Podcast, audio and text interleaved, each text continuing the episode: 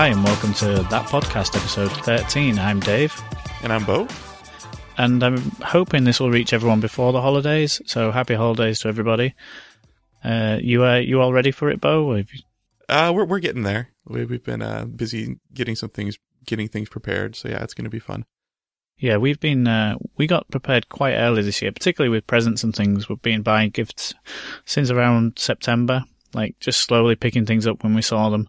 Mm-hmm. Uh, so we're quite pleased about that. I haven't done any sort of grocery shopping or anything, so uh, the, our cupboards are a bit depleted at the minute, but we're certainly uh, better organised than we have been in previous years. Nice. Yeah, we're our our present situation is a little different than than than what we would traditionally do during Christmas. We we haven't gotten a whole lot for each other or for the family.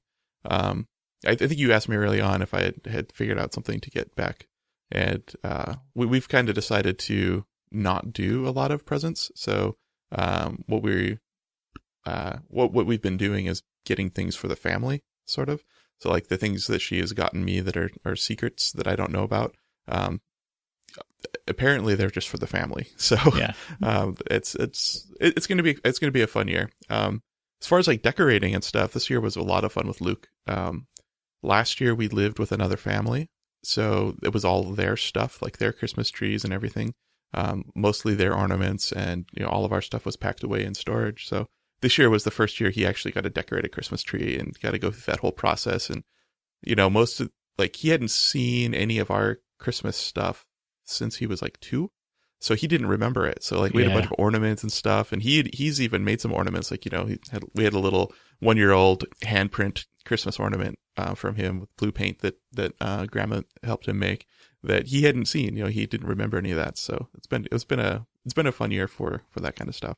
Yeah, yeah. Well, we've got a few uh, things that the kids have made. Um, there's actually a little coffee shop not too far away from us. It's called Tea and Biscuit, as in but bisque spelt with B I S Q U E. Mm-hmm. And uh, it's a little coffee shop with the twist that they have loads of uh, pottery things with and paint for kids. So, mm-hmm.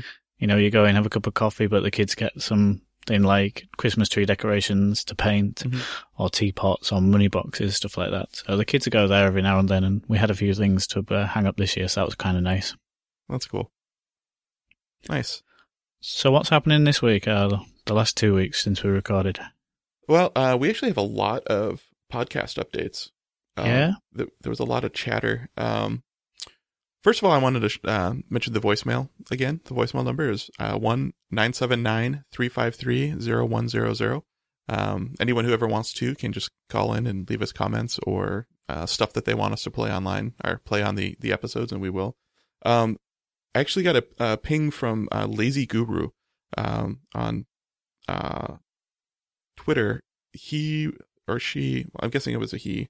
Um, I'm pretty sure it was. I can't remember what his name was, but I know he was definitely a guy. Uh, pinged someone named Kalen Jordan, um, and kind of looped us into a conversation. And um, it's for Mage Talk, Magento podcast. Okay. And uh, they they one of one of the co-hosts had said, um, "Hey, maybe we should have a way for people to send in audio clips for us." So Lazy Guru mentioned us and said, "Hey, I know that that podcast has um, uh, the same capabilities. So I jumped in and pointed him to your voicemail app. So, oh, cool. Um, so thank you, Lazy Guru, for uh, helping spread the word about that podcast. That was pretty awesome. Yeah. Um, we've also talked a lot about iTunes reviews, and we haven't really gotten that many. Like we had that those first two. Um, and I I bet I met someone on on uh, IRC actually by way of PHP mentoring. Um, it was either PHP mentoring or PHP women. I can't remember which. Um, it was uh, Christian uh, Toffinen. Toffinen. I'm not sure exactly how you pronounce his last name. I'm sorry about that. Um, and uh, in the course of the conversation, uh, he said something along the lines of, "I'm I'm that crazy person who left you a review. Or I'm the only crazy person who left a, a review on the Dutch iTunes store." I All said, right. "What? What do you mean the Dutch iTunes store?" So as it turns out, um, we actually have more reviews. oh, cool. Um, and they're uh, they're region specific. So um, the the review that uh, uh, Christian left was if you're looking for a relaxing and enjoyable chat between two developers about programming stuff, holidays, family, and pets, well, this is your podcast. Oh, very um, nice. I also went to uh, what's what's GB? Is that Germany? GB. Yeah. Great Britain. Or Great Britain? Why I thought so, yeah. Germany? Um, so uh, someone by the name of Jamo, J A M O E, says that's uh, James Porter. Is that James Porter? Oh, Yeah. okay. So you know what? Uh, th- that is who. Um, I think that must have been who told me originally that he was going to boot up Windows to go leave an iTunes review for us. Well, I finally Yeah. found it. Uh, it's on the, the the specifically the Great Britain. Uh, Right. Uh, that's so thing. weird. Yeah. So he says, "I love this podcast. The guys gel so well. They talk. They both talk as though they've known each other for years. Very easy to listen to, and I always come away of having learned something new. So thank you, James. Yeah. Um, and thank, Thank you, you, JP. Dave, for remembering uh, uh, James' name. I guess Well, I, is that is is that like a a, a nickname or is that I think Jamo is his- an old uh, from his old gaming days okay? as a nickname. Yeah. Yeah. Okay, cool. Well, that's awesome that you were able to remember that. Yeah. So thank thank you. Uh, we do love reviews. Um, uh, anytime anyone wants to sh- to um, shout out about us and say how much you, you love us, uh, that's awesome. It helps spread the word. So we appreciate that. If you um, if you don't want to call in the voicemail and just want to get in touch with us, you can catch us on Twitter or just email hello at thatpodcast.io. There's another way, you know. Hmm. Yep. And of course, IRC. Uh, the IRC channel's actually had some more chatter lately. There's a couple of people in there who actually uh, talk pretty regularly. So um, we're uh, pound that podcast or hash that podcast on Freenode. Yeah. Uh, we're also on Stitcher now. Uh, I started looking around for ways to kind of spread spread our uh, audience uh, a little bit, and um, I had a recommendation to add the podcast to Stitcher. Um, it's kind of just a looks like it's a aggregate of uh, podcasts, sort of similar to iTunes Store, uh, except they have their own app to actually do that, and they track things in different ways. So, um, if anyone prefers listening to Stitcher, you can find us on Stitcher. Uh, I also added the link to the website. So, That's cool. yeah, So uh, one Yeah. thing, uh, just on the website, uh, kind of kind of related. Um, did we suffer an outage on the website because of the DNS problems with? uh, yeah, we did. I just wondering because I Um, knew who was who- who's the company. I don't use them. Is it Simple DN DNS? Simple. DNSimple. Yeah, Yeah, I j- I, just wondered uh, if you did try to get to our website uh, a week or two ago. Uh, DNSimple was under massive DDoS, wasn't it? So uh, yeah, we should. Um, yeah. It doesn't really matter for this site, but uh, if you don't have uh, any sort of redundancy in your DNS, you should take care of that now.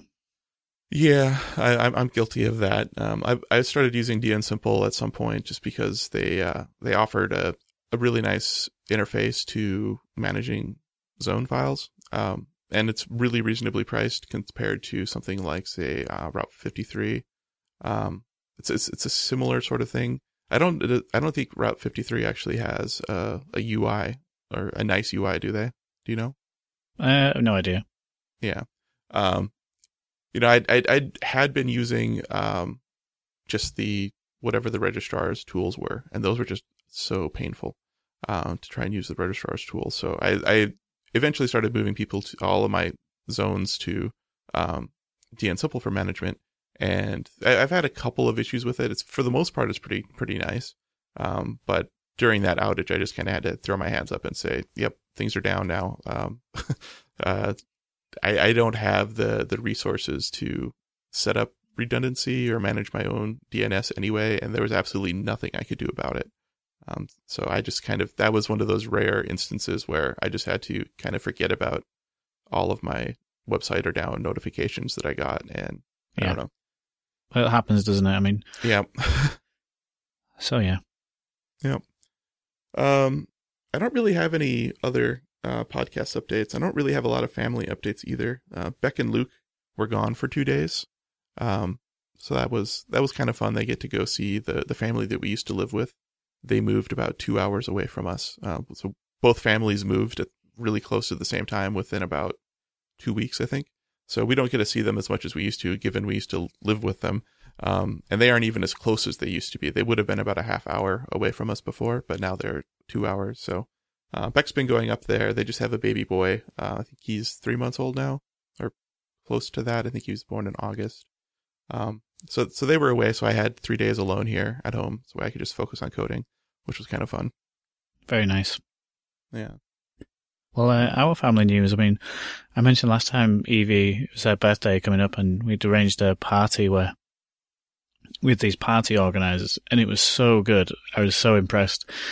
Um, the moment we walked in there, they were like the, these two ladies, and they had um, they had headsets on wired up to the the PA, the you know sound system, and they were just like they had a permanent smile on. Um, I don't know what uh, kids' TV is like in uh, in America, but in, in in this country, at least, most of the time, or quite a few of the channels have sort of like um, hosts on the channel, and in between the cartoons and things, they do goofy things, or they, hmm you know, show pictures of kids' whose birthdays. Then they were these two ladies were like those kids' TV show presenters. They were just permanently happy and permanently enthusiastic and excited, and it was just really good. I mean, even the things I hadn't considered, like they had like even the chairs had a nice uh, chair covers, you know, that you wouldn't do for you if you were managing it yourself. Uh, all the decor was great. The sound system was great. The games they played were great. Uh, so Cool. yeah, it was thoroughly recommended. Uh, if, you- if you if you have that kind of facility available to you in your area, I'd recommend it. So that was really cool. Um, Evie had her nativity at preschool, which um, was at a. We didn't realize. Now, they told us she had a big part, and it wasn't until the actual day that I realized she was the lead role in uh, in her little nativity. She was a donkey called Maurice, and uh, yeah, and she crashed and burned. Really, she was. Oh. I felt so sorry for her because everyone, all the other kids were kind of in groups of two or three and sat near each other, where she was just sat at the front on her own. And there must have been 40 to 50 parents turned up to watch. It was rammed full. There was, you know, it was, there was, it was only, it was standing room only for a lot of people. And she was so nervous. And she, at the beginning, she sang, um, the songs and signed because they, they learn a lot of sign language at our preschool. It's quite good. Uh, but by about halfway through, she kind of stopped singing and she didn't say any of her lines. but so I felt awful uh, for her. But apparently, the next performance, I spoke to the, the staff and I said uh, my my mum was coming to watch this time, and I'd I told my mum to get there early so she could get a seat right at the front because I thought if if my mum was sat right at the front and Evie could kind of concentrate on my mum rather than Mhm. all the other parents that would be sat in front of her, she might be Mhm. a bit more confident. So uh, the staff actually went and put a reserved sign on one of the seats. so my mum was sat literally two or three feet in front of Evie. And uh, she Uh-huh. did a lot better. So she sang nice. all the way through and she said quite a lot of her, her lines as well. So Cool. yeah, it was That's cool. awesome. I mean, even though she was like, you know, she crashed and burned f- for the performance I was at, it was, it was still nice just to see her singing and stuff. She enjoyed the first half and then the nerves got to her. Yeah. So Yeah. yeah. our, uh, Luke has, uh, Luke's been going to Sunday school, uh, at church.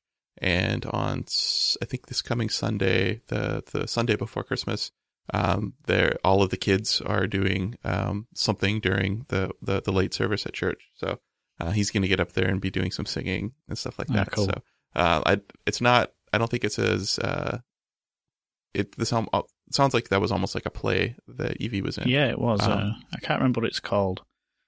Uh, oh, oh, Away in a Manger. It's Okay. specifically like made for preschool kids. Yeah. Yeah, I think this is more just a collection of songs that they're going to be singing. At least that's what that what we under, we understand. It looks like they um they did like a dress rehearsal uh this last Sunday, and it looks like the older kids are going to be wearing like shepherds outfits and things like that. Yeah. But the the little kids are just uh, like the you know preschoolers and the I don't know how old they they go up to. Um, they're just going to be there, so they're not going to be in like an outfit or anything. So, um, but yeah, so that that'll be kind of fun. But he will be up in front of the church singing in front of a bunch of people. So, Mm. uh, it'll, it'll be fun to watch that. Yeah. So how about work this week? What have you been up to? Um, work this week. Um, work this week was kind of disrupted by a couple of things. Um, I focused on a couple of uh, one of my uh, big projects that I haven't been able to spend enough time on for a while. Um, so it was kind of nice to get a little little more time on that. I've been working more with uh, the person I've been uh, contracting with. Um, so that was good. I got to spend a lot of time on that. We're starting to make a lot lot of progress on that. Um, and having all of the tools are just really great. I don't know if I had mentioned that last episode, but I've been really happy with uh, the way that everything's been integrated. I've, I'm using Slack with with my contractor, and been using um, Scrutinizer, which I think we've talked about. hmm And what's the other? I think I hooked it into Trello. Yeah, so Trello is the other thing. So um, I feel like things are a lot more organized now. I've been able to stay ahead on actually planning things. I've I probably, I don't know. I, I I have actually lost track of the, the amount of time I've been spent planning, but I'm actually feeling like I'm doing it right now. Um, I'm taking the time to actually spell these things out and trying to get past that feeling of well, we I could do this whole thing in like 30 minutes. Why am I going to take 15 minutes to to write out how to do it? Um, which is never true. It's always going to take you longer than 30 minutes. uh, but it's it's really hard for me. Has been really hard for me to take that time, and so um, I've spent a lot of time over the last two weeks uh, just working on building out the stories and planning things, and basically just handing it off to someone else to do the work. So that's no, been that's been good. Yeah, I I appreciate what you're saying. Um, we're looking well. We have um, agreed to do to take on a contractor, uh, not to do a lot of work, uh, but it's kind of to pri- provide a little bit of cover for me, so a bit of knowledge share with somebody else, and and because of that, I've slowly been putting more and more effort into things. Uh, we like we have a Slack channel that's just for me at the minute, but I have all the integrations going. So I, I actually really like just having that nice timeline of all the different services. You know, Yeah, you know, I mean, basically, you can see it. You know, when you see it when I push to GitHub, and then Jenkins says it's built, and then uh, Jenkins actually deploys to our staging environment for us, and our Fabric actually pings Slack to say, "Oh yeah, I've just promoted version so and so on staging," and and Mhm. seeing that timeline is really nice, even even just for me on my own. Um, Yeah. But yeah. And things like Trello, what I've been doing with Trello is I've actually been putting my thoughts down into the tickets, which I wouldn't have done previously. Uh, or I'm putting more thoughts down because I'm just, you know, I'm starting to think it might not actually be me who picks this ticket up in the future. So, Yeah. Yeah, the, so far the only the only thing that I've run into was there was one one user story that I submitted that uh, my contractor ended up working on for like maybe an hour or two, and then I ended up picking it up and spending another four hours on it, right. um, just because there were a lot of things that I hadn't really considered. Um, I'm trying to do the uh, the HATEOAS thing with, you know, we're full on using the commanding pattern, and then it's so it's asynchronous, like it's going to go off. Uh, so you need to have a monitor URL and come back, um, which I had done. Uh, we had done already with the the create task, you know, create or create a resource of something, um, and then the next thing that we tried to do was a put. Uh, just just put this one little thing there, just make this one little change, and I had neglected to realize that well, everything every time we do a put, we need to implement this this monitor thing for it, and I hadn't really considered that. So that put was actually two stories. It was put and then put to delete, um, which is kind of a, a weird way. I'm not sure that's actually the right way to do it, but um, in this case, I think it makes sense. But so that meant that there needed to be two monitor two additional URLs to do the monitoring. So it that ended up turning out to be pretty hairy. So it was um it, it's it's uh it's been nice to have that, but I've also seen where it's fallen down. But the less the less of, of that happening, I think the better. And I think the more that I do it, the easier it's going to get. So, Mhm. um, the HATEOAS stuff with the monitoring stuff that was that was an interesting thing to try to work through. Have you done much with that, or No, I don't do. I just basically don't do the monitoring part that you do. I mentioned I Yeah. do sometimes say, Mhm. "Yeah, we've accepted that." Um, it might be ready for you later, but I don't do. that. yeah, the thing is, I mean, the the only API I have is one that I consume myself. hmm Oh, sorry, the only serious API I have. Uh, yeah, I'll say that again. The only HATEOAS API I Mhm. have is one I consume myself, and when I do do things like creates that are probably eventually consistent, they fire and Mhm. forget usually, so I don't need to worry about the monitoring part. yeah, Uh, but yeah, I, I mean, I, I talked to you as you were doing it, and it, it looks very nice what the implementation that you ended up with. yeah. I, I I was pretty happy with it. I I've been I've been thinking about that a lot. Like, when is it truly fire and forget, and when do I need to know? And in this particular domain, and I actually talked with my contractor about it a little bit and kind of got his feedback. Um, some of these things are pretty important because I'm dealing with like inventory levels and Mm. creating purchase orders and things like that. And you know, if, if someone in the UI says, okay, decrease the amount of this item that I want to purchase, and then they click save because I've said, okay, I've fired and forgotten. and then they click, you know, send this purchase order. And meanwhile, that purchase order hasn't actually finished or for some reason rejected that, that change that I made. You know, that could, that could be really bad if someone orders, you know, a thousand parts instead of a hundred because, you know, it, because I because it, the UI didn't wait to inform them. Yes, this is actually this has actually been a successful command. Um, so I think that most of there will probably be some parts of my domain that it won't matter that I'm working on now, but I think a lot of the stuff is pretty critical to actually make sure that that you wait to make to, that, that the system knows that it was actually accepted. Um, I don't I I haven't done this commanding pattern a whole lot in the past, and I'm finding that it leads to, to lots of repetition. Um, do you know what the big advantage is of using the command bus versus doing something just like interacting directly with like an interactor? Um, well, the bus itself is less of the the advantage to me. The the bus itself is nice because you can decorate it. It's a single point of entry, you know. Mm-hmm. Um, but the actual sort of the command oriented interface is what I like. You know that you're creating that that that boundary. You are creating that boundary that safe uh, that keeps the interface to your app simple. That using mm primitives or value objects. That's the advantage to me. Um, as far as directly calling the interactors or handlers, I mean, because you could call a command handler directly yourself if you wanted to. Mm-hmm. There's, um, I think there's less I mean, if you wanted to do that, it's not a big deal, but you do lose that kind of advantage, especially, I mean, just running the, if you go through the bus, you're usually going to run things through a transaction. You're going to log things. I emit mm-hmm. um, stats to StatsD now, which is nice. So I can literally monitor. I get live stats about how many commands are failing, how many commands are uh, successful. Mm-hmm. Um, you get that thing I, that I have now where a lot of my commands go through a message queue. Um, so those things that I know are fire and forget, mm-hmm. They go through a message queue and they don't have to be dealt with there and then during a, a normal red, uh, web request.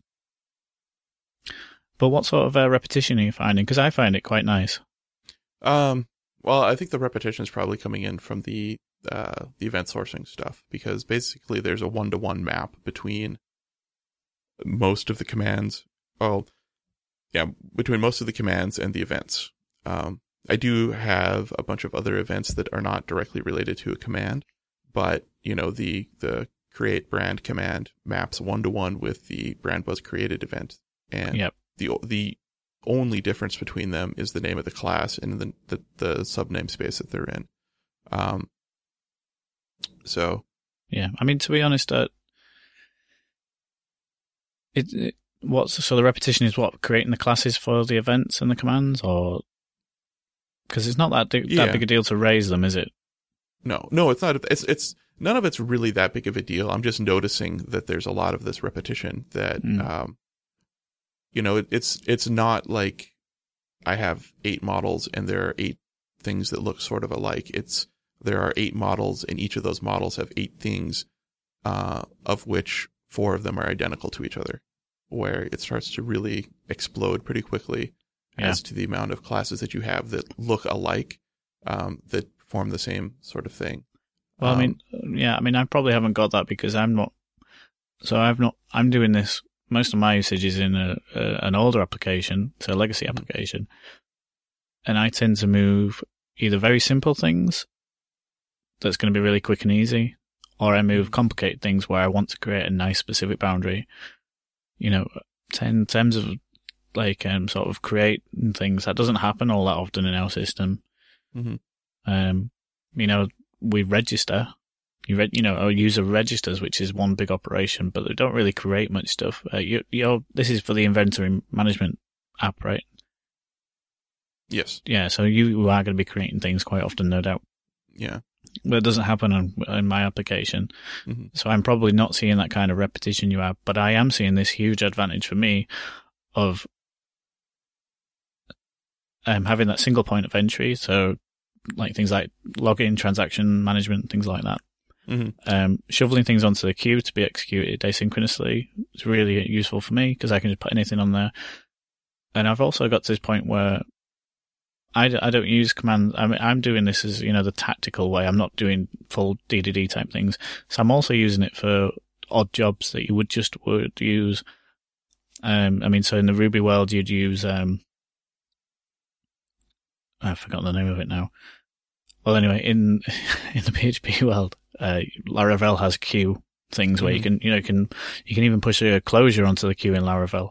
There's a Bernard PHP from Henrik Bjornskov, guy who we talked to in uh, Silex PHP on IRC quite a lot. And those kind of uh, queue things, I have that, and it's just the usual command bus that I use because I Mhm. can shovel these things onto the queue to be executed later, and I, I find that really good. Yeah, the the big thing for me, um, or the the big reason that I'm excited about it is that I I want to eventually do asynchronous stuff, um, but I'm spending a lot of time making sure that everything works asynchronously when Broadway doesn't have an asynchronous uh, command bus implementation yet. Um, so, like I, I see that as one of the big benefits of having like this one place where you can put stuff and then something happens somewhere else, uh, sort of like an event, but more um, uh, like I'm actually driving it as opposed to something being the result of something. Mm. This is what causes those things to happen. Um, so I conceptually I understand it, but also it's it just feels like a lot of a lot of extra classes are being created, a lot of extra work is being done to support this when I'm not really realizing the full benefits because you know my my controllers when I use interactor pattern are just as small as they are now. They're just like the interface to the system is just as tight and controlled. The only difference I feel with the command bus is that you're adding the bus that's Yeah, Um, definitely. that is, you know, instead of creating the, the, the interactor request and passing it directly to the interactor itself, um, you know, there's, there's something in between there where you're saying, okay, something go do this. So I feel like there's, they're similar, but if I'm not actually getting asynchronous out of the, the, uh, out of the deal, is it worth it for me? Um, so I don't know. It's, it's something that I've been looking at. And, uh, I know that like my contractor just last night was saying, you know, this is a really complicated system. Do we really need to make it this complicated and have all of these different pieces? And, uh, but you know, he, he was referring to like the projectors and the read model and the full, full decoupled Yeah. everything. Um, so I don't know. It's, it's, it's going really well. I'm really happy with it, but it's also at a point where it's like, yeah, there's a lot of code already and it's not doing a lot. Yeah. Well, to be fair, I mean, if you followed uh, something like uh, Uncle Bob's Clean Architecture and or followed his video, videos and things, when he's doing that EBI style thing with an interactor and request and response objects or request and uh, responder uh, Mhm. objects, um, he usually has some sort of use case activator, he calls it, which is a very similar thing to the command bus. It's just mm-hmm. You know, it's the same deal, really. Yeah, he calls it. Reg- he even says you register interactors to handle specific requests and so on. It's very much the same thing, just to have a single point of entry. I think. Um, Yeah. I think the complexity you're seeing is probably more to do with uh, the CQS, so separating commands and queries, and then Mhm. also the whole domain events and event sourcing. So not only have you bolted on, so take that EBI thing, it draws a line at uh, the whole sort of single point of entry and boundary boundary creating a boundary using uh, primitives and value objects. Mhm. Well, you've gone beyond that to also start doing the domain events and everything that listens to projects on from there Mm-hmm. and event sourcing as well. Yeah. So I have the commands and the handlers. I have domain events and I have things that process those events, but I don't do projections. I don't do, um, most of my sourcing. events. I don't do event sourcing. Yeah. Mhm. So I don't have any projections to make because my, Mhm. um, I just tend to do tasks based on the events, if you see what I mean. So, Mhm. so I don't think it's the commanding side of things. It's not a command handling that's, uh, I think it's No. everything Well, all, everything all at once. Yeah. No, no, no. It's uh yeah, I mean the whole system as a whole, there's there's a lot going on, definitely. Um it's the it I think the main thing that, that kind of jumped out at me was the one to one map between like I had been doing the event sourcing before, I had been playing with that quite a bit, now that I've added the command handling onto it as a part of Broadway, um, I've noticed this one. This it's it's an exact one to one map for I would say ninety percent of my commands and events so far.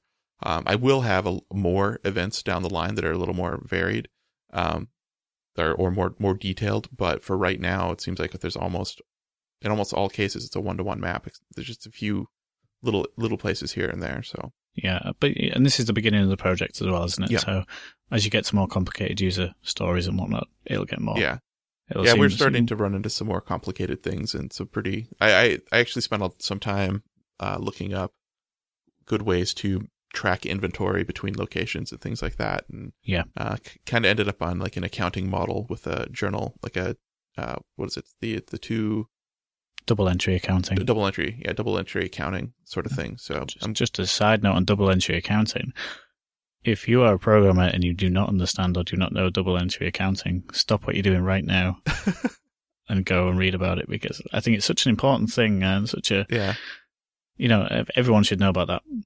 hmm Yeah, and I've I haven't ever seen it in in software.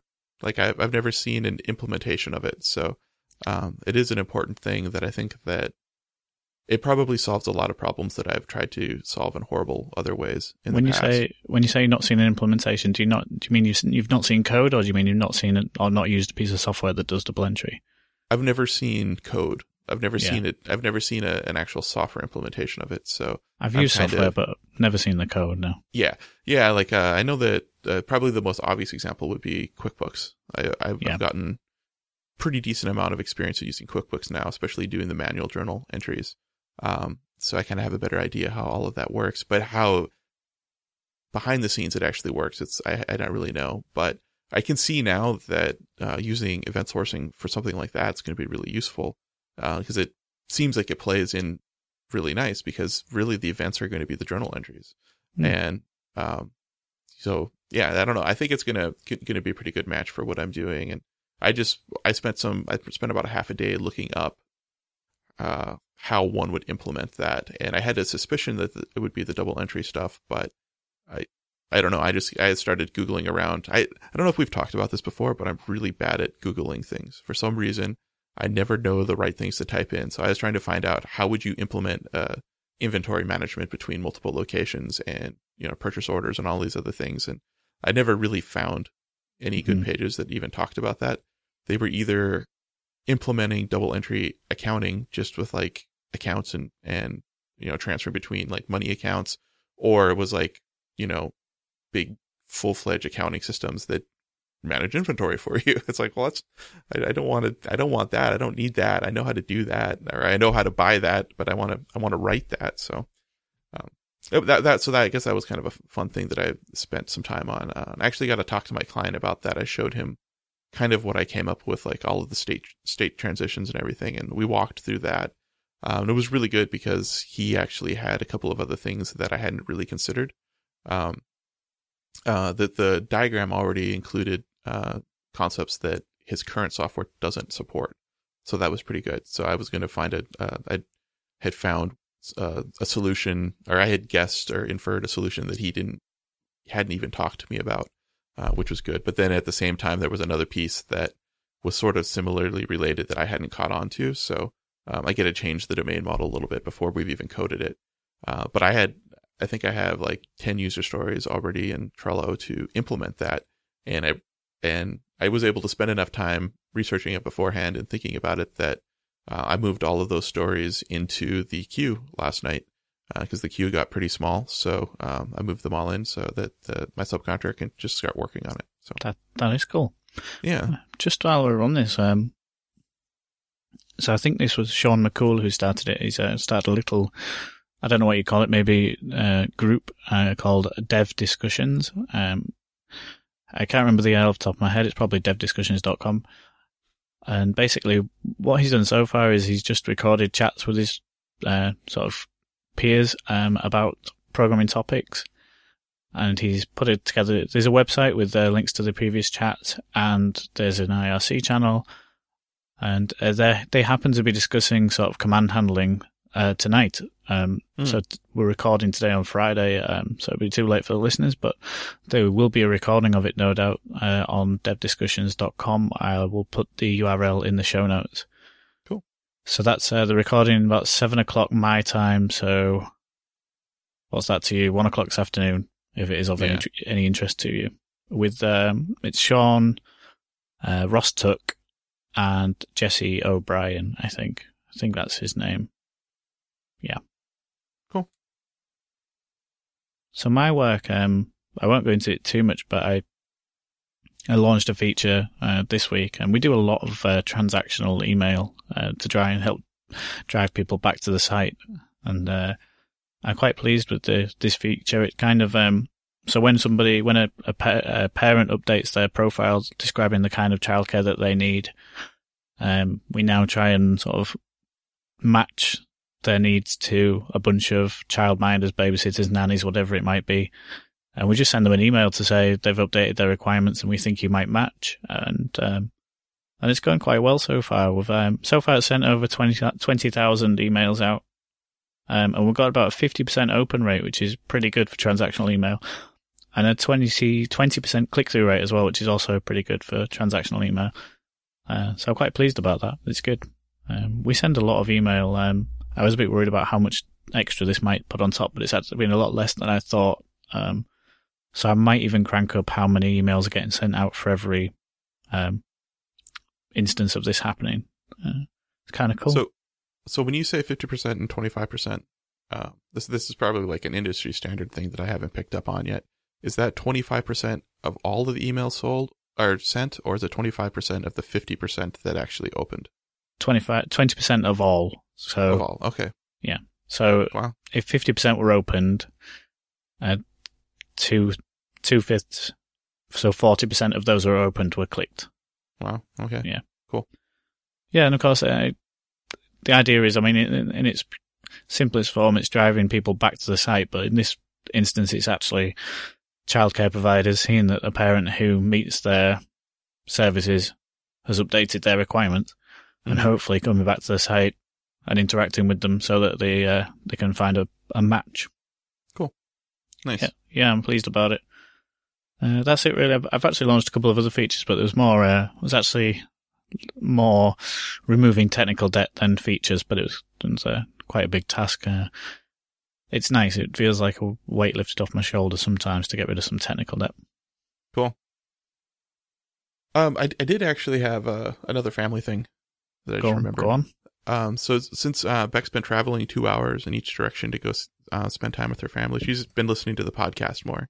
Oh, good. So she's she, she's been really excited about that. So she's actually two or three episodes ahead of me on, on listening to that podcast. So uh, she's been really enjoying it. So it's been been been nice feedback to get. So she always has more questions for me to ask you in person, and I, I, I do that. I do some of those usually uh, on IRC uh, when she has them. But anyway, Yeah. that's kind of fun. Is, is your wife listening? She listens to the, she listened to the last one uh, because she got time. Uh, Mhm.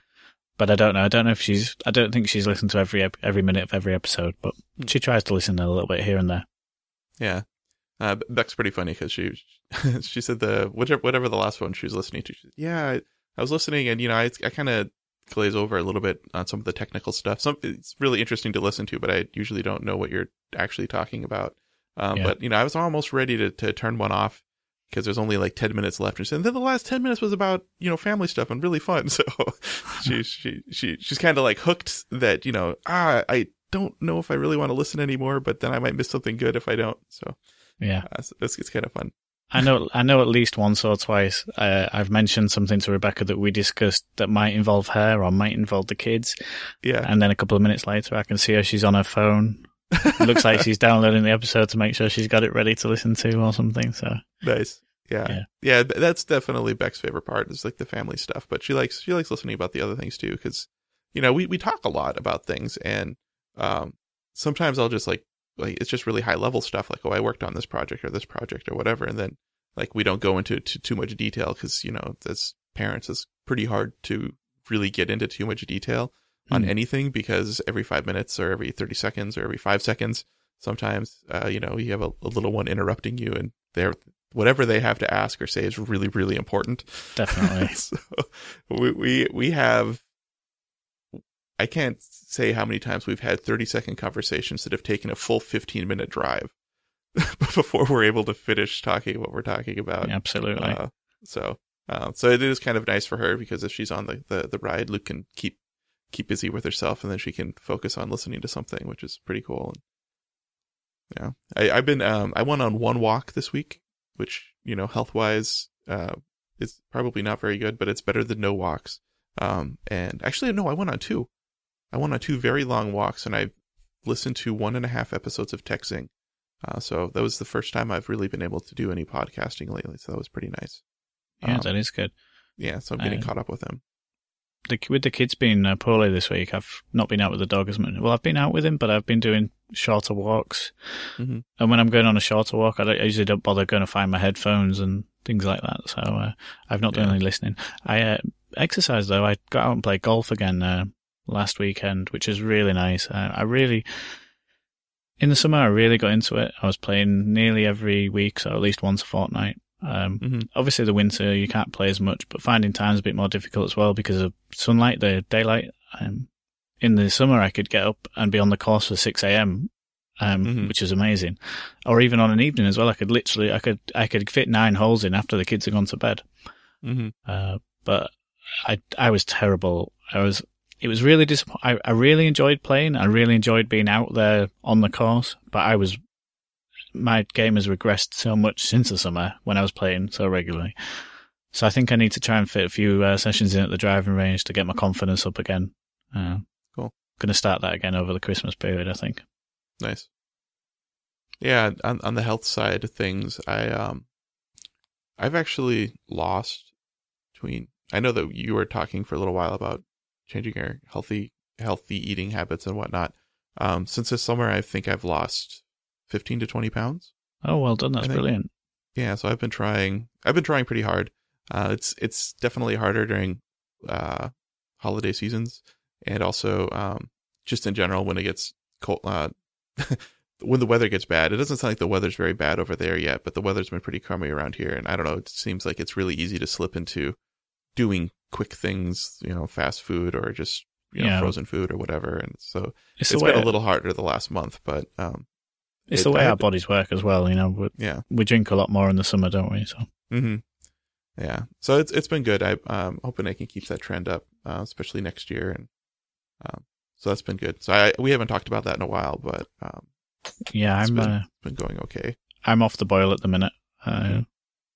My weight can change so rapidly. I mean, um, I think I'm about eight pounds heavier than I was two weeks ago at the minute. Mm-hmm. Uh, but that was because I'd put a bit of effort into losing the weight, Yeah. and then I just I fall off the wagon, put weight back on, and it's been like that Yeah. all year for me. But I'll but I'll talk about this in the next show because I had a goal for the year to lose 15 pounds.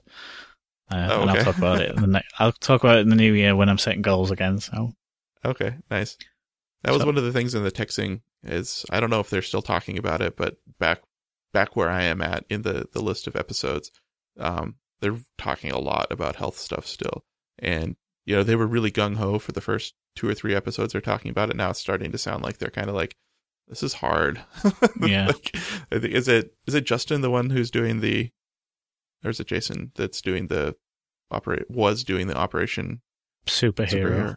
Yeah. uh, that was Jason doing that. Okay. Uh, Justin is doing things, but Justin wants the sort of uh, the easy way out for everything. He's doing something, some weird thing where you do five minutes of leg Yeah. presses or something a week or something Yeah. ridiculous that's not really going to work. Um, yeah. but yeah, Um, but so, so yeah, the other guy was talking like two episodes before this when I, uh, I think one of our last drives to North Dakota, he had been talking about, yeah, I'm just going to eat food just for nourishment. So at night, I'm just going to have chicken and broccoli and Yeah. that's it. And he was like, was like, that's all I need. And then this, this last episode, like two episodes later, he's like, "Ah, I just, I can't just eat chicken and broccoli at night. yeah, like here, like, you know, like, oh, yeah, I just spilled water everywhere. Um, Okay. anyway, uh, it, it just reminds me of um like when you like binge watch TV shows where like you can see all of this stuff unfold so quickly And whereas like if you're watching it in real time, it's so suspenseful, but it's not quite as suspenseful if you're watching it. So like, know, Yeah. it's just like, ah, I'm all gung ho. And then like literally like an hour later, you could be on the episode where it's like, yeah, I don't think that's going to work for me. it's kind of funny. Well, yeah, I mean, he was quite pleased though because he went. They've been going. Uh, they they've been getting body composition tests done, Mm-hmm. and um, he'd lost quite a bit of fat, but not put on enough muscle because he's trying to do, you know, burn the candle at both ends, as it were. Because Yeah. he's trying to. His his ultimate goal is to be able to slam dunk, isn't it? Yeah. And um, his nutritionist actually said he could up the calories because his body wasn't getting enough to put, to put the muscle on, which Yeah. make you know it makes sense. So uh, burn a little less fat, but put more muscle on. So he was quite happy that he could uh, eat a few more calories, which meant a few more normal meals and stuff. Yeah. Uh, yeah, but I'm gonna I'm gonna get on that stuff again in the new year. I think. Uh, Okay. there's, there's no point trying to start anything now. yeah. So I wanted to uh, just bring up um, there's a little new conference started in the UK called PHP South Coast Conference. Uh, It's only a small community conference. I think it's three local user groups have got together, and uh, they're uh, putting on a. I think it's just a one day conference with uh, two tracks. Uh, the call for papers is open. Uh, you should go check it out. I'll put the URL in the show notes. Uh, and I'm, I'm, I've, uh, I've submitted one talk so far. I'm going to submit a few more, but uh, it'd be really nice for me because it's just at the beginning of the summer holidays. So Rebecca's off work for six weeks and it's, um, down on the south coast of England and, um, it's not too far from the New Forest, which is an area that we like. And what I'd probably do is if I got to go to the conference and I probably, well, I may even just go as an attendee anyway. Um, we'd probably holiday down there for a week and uh, it's really nice. I, I love the area. It's called the New Forest because it was created by uh, William the First. He created a forest. Uh, it was for royal deer hunting, and it's kind of cool. Um, it's uh, still it's a large uh, forest, but it has a what are called common rights. So if you live in within the common rights zone, you are allowed to have your animals pasture on the land. Uh, it's kind of cool, uh, and it's just nice. There's horses and cows just roaming around everywhere down the roads and things. It's really nice. Cool. What?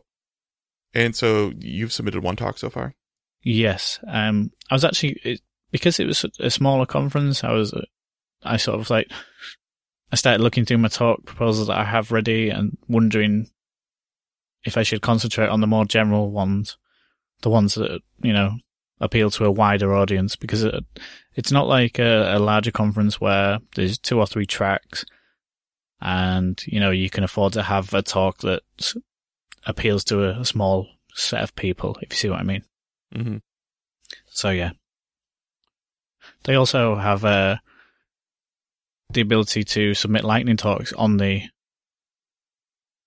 the, On the call for papers? papers? as well. I Oh, think like uh, twenty minute talks. I don't know where they're going to fit in this the schedule, but I'll actually probably write a few proposals specifically for that because that'd be kind of nice. Cool. Yeah, I noticed that um uh, since we're talking about like call for papers type things, um that the one one of the things that I'm going to pay more attention to in the future is the speakers package. Yep. Um and uh since it is a new conference, it's it doesn't cover a lot. Um so that's probably not one that I would I would be able to submit to. Um Yeah, I think I think they understand that. I mean, uh, yeah. it was only about fifty pounds uh, travel, which um, definitely wouldn't get anyone from the states over. Yeah. Um, within Europe, it's actually depending on how you wang- wrangle things, you can actually get very cheap flights uh, Hmm. within Europe. So you probably could cover some European speakers. Uh, yeah. I actually said in my submissions that I'd probably for- I'd forego any travel and accommodation Mhm. expenses, partly because it's a community conference and you know c- it's in my own country. Yeah. It's not too far for me to travel. Uh, Mhm. and also because I'd probably, like I say, I'd probably take a week's holiday down there anyway because I like the area so much. And uh, Peppa Pig World is there, so uh, my daughter would be thrilled to go Ah. to go back. Nice. Oh, so you uh you you were mentioning that earlier about the uh the the kid shows in the UK. Hmm.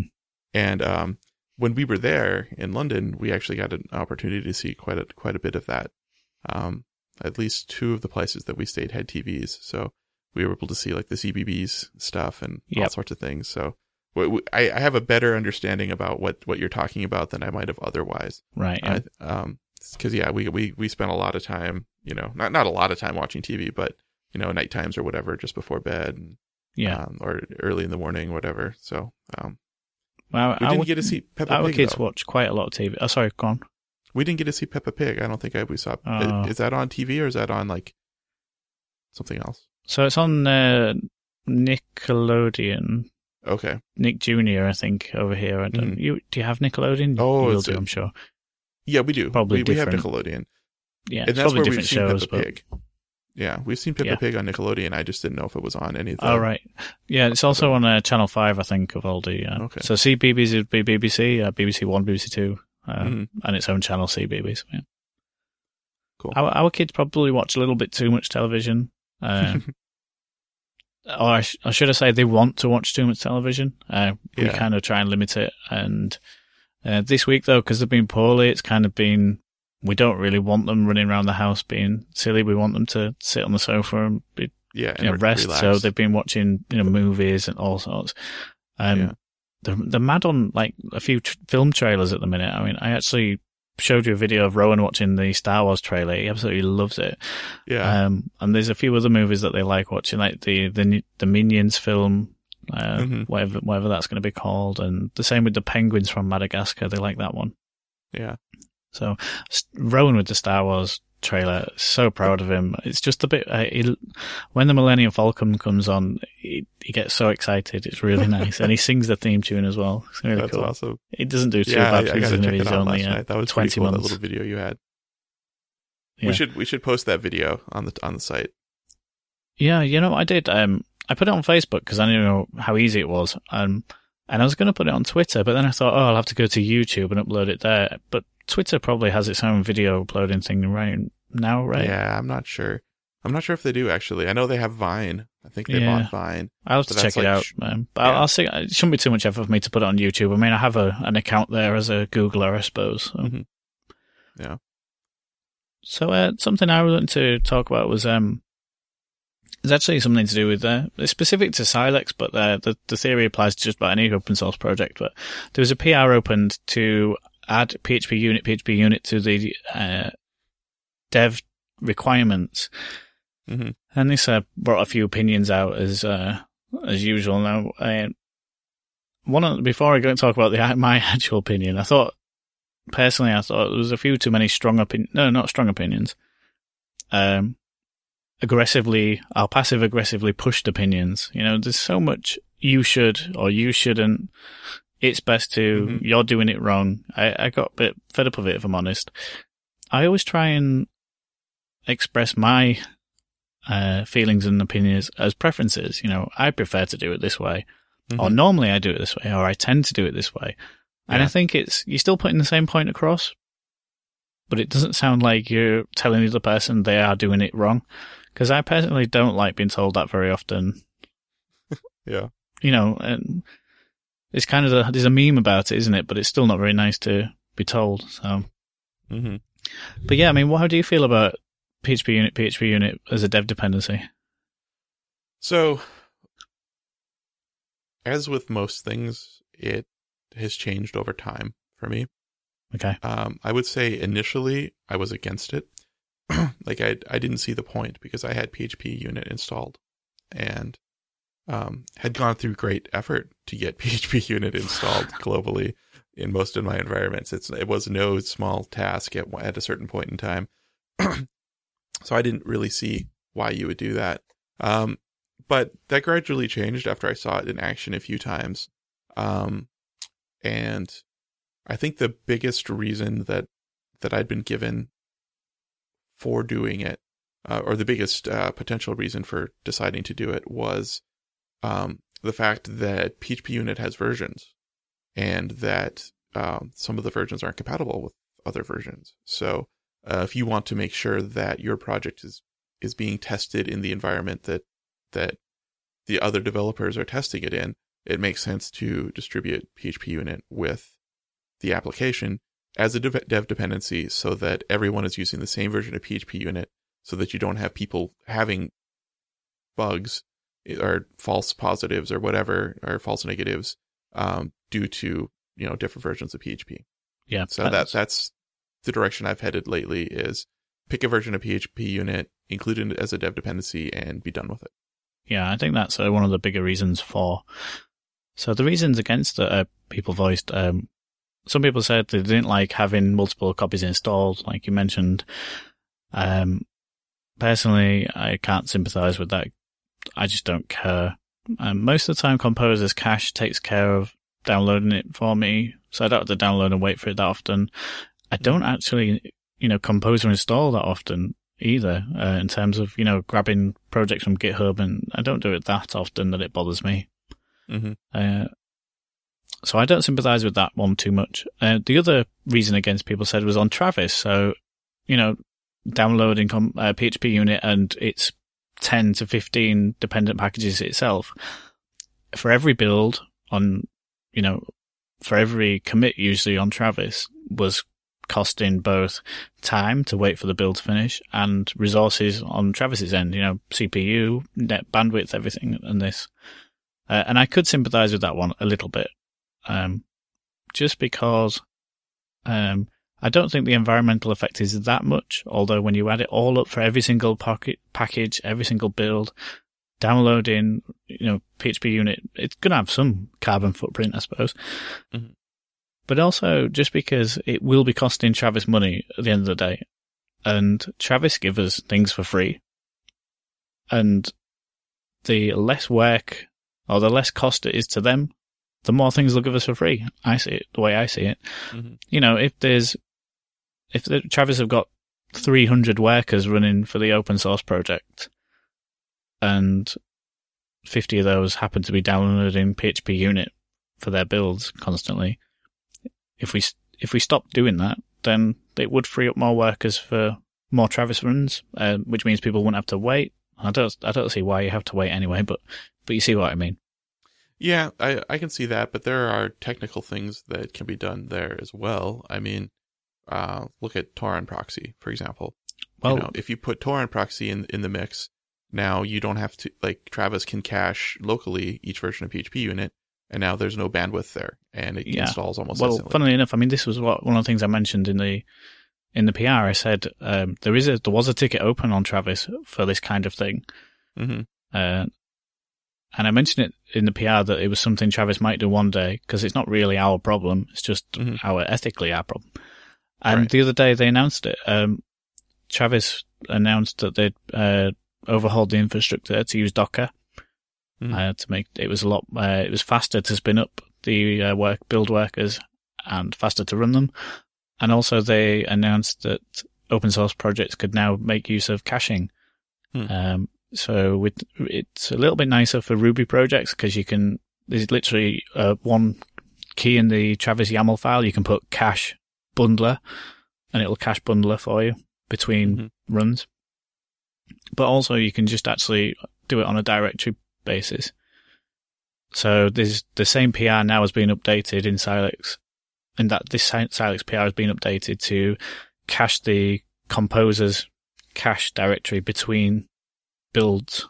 hmm And what Travis are doing is essentially at the end of the build, they tarball up that directory, send it to S3, and then they pull it down and untarball it Hmm. after every run. So yeah, so that's kind of negated as well. So I'm quite Yeah. pleased about that. Okay. Cool. So on the same topic, there was uh, another PR that um, added PHP code sniffer to the dev dependencies and ran that on Travis. Mhm. And on Silex, it found something like 1200 violations in the uh, test directory. um, I was a big minus one on that PR. I don't think I, I, PHP code sniffer is too strict for me anyway. Um, I, as I've mentioned before on the show, I follow PSR2, but only by chance, uh, because most of the way I program is uh, compatible with PSR2. I do use Mhm. PHP CS Fixer, but that isn't as strict as PHP Code Sniffer, I don't think. Mhm. And I personally really don't feel like running PHP Code Sniffer on the test directory and failing the build on a failure. I just don't have time for that, personally. Yeah. No, I, I it- so, so would you accept the a, a PR like that if it excluded the test directory? Probably not. No, Okay. I I don't Yeah. see. I mean, Fabbot is already running that stuff as Yeah. well. Oh, sorry, it's running PHP CS Fixer, which Mhm. is a less strict um, tool for me that does enough of a good job. And any like massive violations get picked up and commented on anyway. Mhm. So I just don't see the point myself. Yeah. I've been uh so I, I've been using uh Scrutinizer and I think you've you've mentioned before, I don't know if it was online or on the podcast, um, that you're not a big fan of the static analysis stuff. Um is, is that is that a fair statement? Um, it's not that I'm not a big fan of it. I just don't use it that much. Okay. I can see Um, I can see where it would be useful. Okay.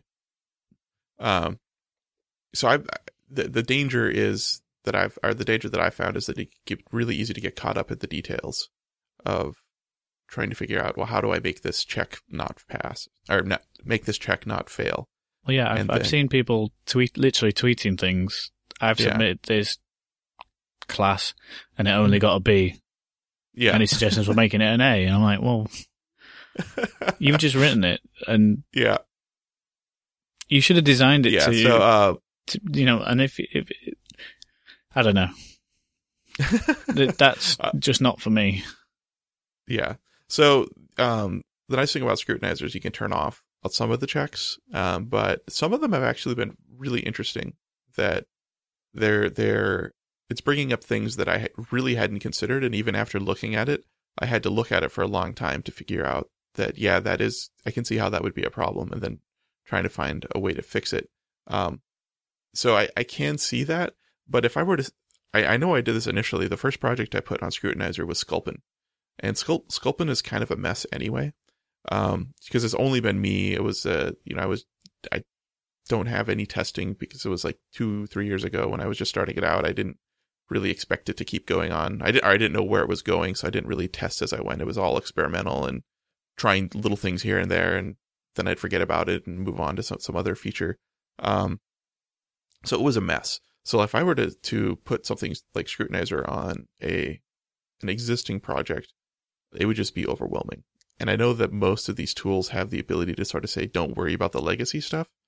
Um, but on a new project, it's surprisingly addicting to go in and try to make Yeah, I everything can perfect see that. um, and respond to every little every little detail. Um, I mean, I almost want to say for a legacy project, I'm interested in things like dead code detection mhm. and things like type inference uh, issues, uh, all that kind of things. I just don't Mhm. need that quality thing. Like with the legacy, you know the quality is quite quite terrible. Don't Yeah. you? You know, you Mhm. don't need to. I don't want to grade F. Thanks. I just want to know where things are going to blow up. You know, Yeah. that kind of static analysis. Mhm. So yeah, no, I don't. Uh, I don't think they're useless or anything like that. I just uh, don't really use it that much. Yeah. Um, speaking of this stuff, I think this would be a good time to bring up uh, Code Climate. Oh, yeah. Um, the the person that um, because it's it's a similar similar sort of tool um, to Scrutinizer, um, fulfills some of these same same roles. Um, Hmm. The the person that I'm doing uh, mentoring with uh, is Beth Tucker, Beth Tucker Long. She uh, works for Code Climate now. Uh, she's I, I can't remember how long she's been there. I think she's uh, one of the uh, the evangelists for uh, All right. Yep. um, but yeah, I, I was talking to her uh, the other day and asked if uh, sh- uh, they, they've been expanding their PHP offering, um, and I, so I know that she's been pushing that. So I asked if she had anything that uh, she would like to sort of throw out to our listeners, and she said that she can give us uh, uh, listeners uh, can get a 60 day free trial for private repositories. Um, as I understand it, the open source repositories are free.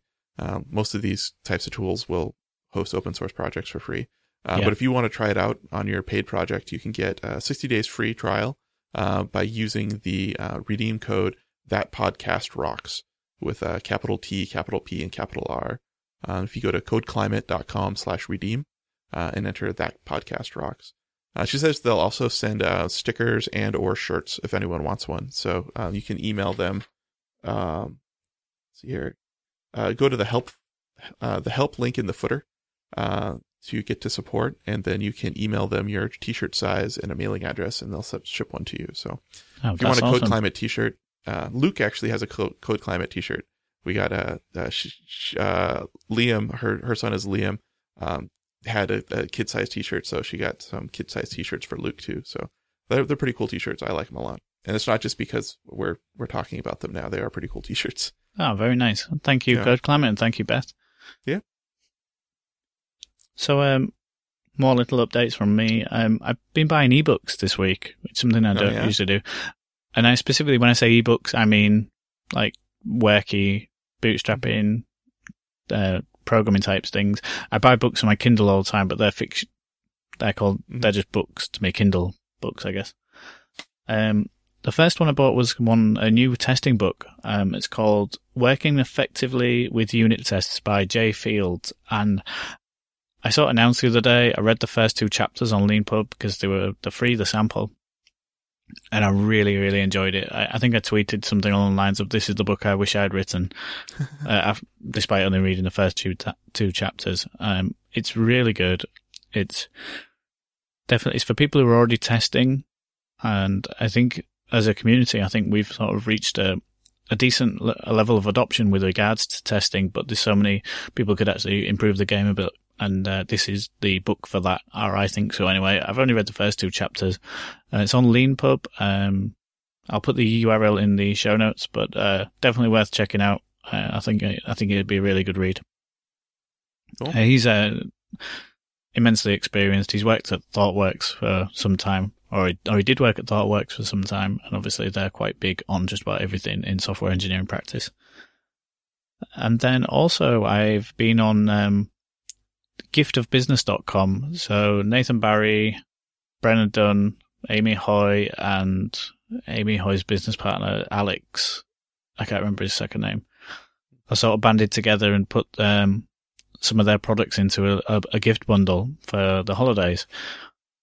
So I, I, I bought it for myself though, um, but I paid uh, $49 for the three books and a couple of other little things. I'm, I can't remember what they were. So I got Authority by Nathan Barry, which is all about, as far as I know, building an audience uh, and becoming an authority in your chosen subject or trying to become an authority. I got Double Your Freelance Rate by Brennan Dunn, which is about doubling your freelance rate. Uh, you have that book, I'm right. Yep, yep, I have that book. And also the last one was Just Effing Ship. Oh, is it Ship It? Yeah, by Amy Hoy, which is quite a new book. I think you've got that one as well. Yeah, I bought that one. Yeah, so looking forward to a little bit of holiday reading and maybe putting it into practice. I don't know. We'll see. Yeah, yeah. I uh, I, I haven't actually read uh that most recent one, but I do I do have doubling your freelancing rate.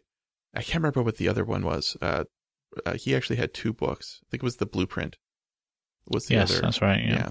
And I, I bought both of those last year and have been trying to put some of that into practice. And I'm happy to say that my freelancing rate has more than doubled since last year uh, when I first started out. Um, some of my first few projects were, were definitely pretty. I wasn't super happy with the rate that I was getting, uh, but you know I really wanted to sort of get the ball rolling and get stuff going. So I think it has helped to sort of uh, keep things going in the right direction. So um, Yeah, I don't know that I find these I find these stories to be very uh, inspiring. Um, but I, I think it was what one of the what either it was either the Bootstrapped with Kids podcast or, or the TechZing podcast where someone was saying that don't be the person that just buys the books and gets excited. Be the person who actually does something about it. Um, Hmm. And I sort of feel that way a little bit reading these things. Uh, as you know, I've been trying to do some some marketing things to try to figure out Facebook ads and figure out Twitter ads and see how how how easy it is to actually try to build an audience using ads, which most of these places talk about trying to build your audience by build by doing ads. Like even if you're going to build a landing page, the way that they'll talk about getting people to the landing page is to run a Facebook ad targeted at, at your demographic. Um, and it's been really difficult. It's not nearly as easy as they make it sound. You know, you don't throw $100 at Facebook ads and get, you know, 30 quality likes or 30 quality subscriptions to your newsletter. Absolutely. That is not at all the experience that I've had. Um, in fact, I've I've been experimenting with that podcast ads on Facebook and trying to get more listeners you know, trying to reach people who are into PHP, into programming, into Symfony or whatever.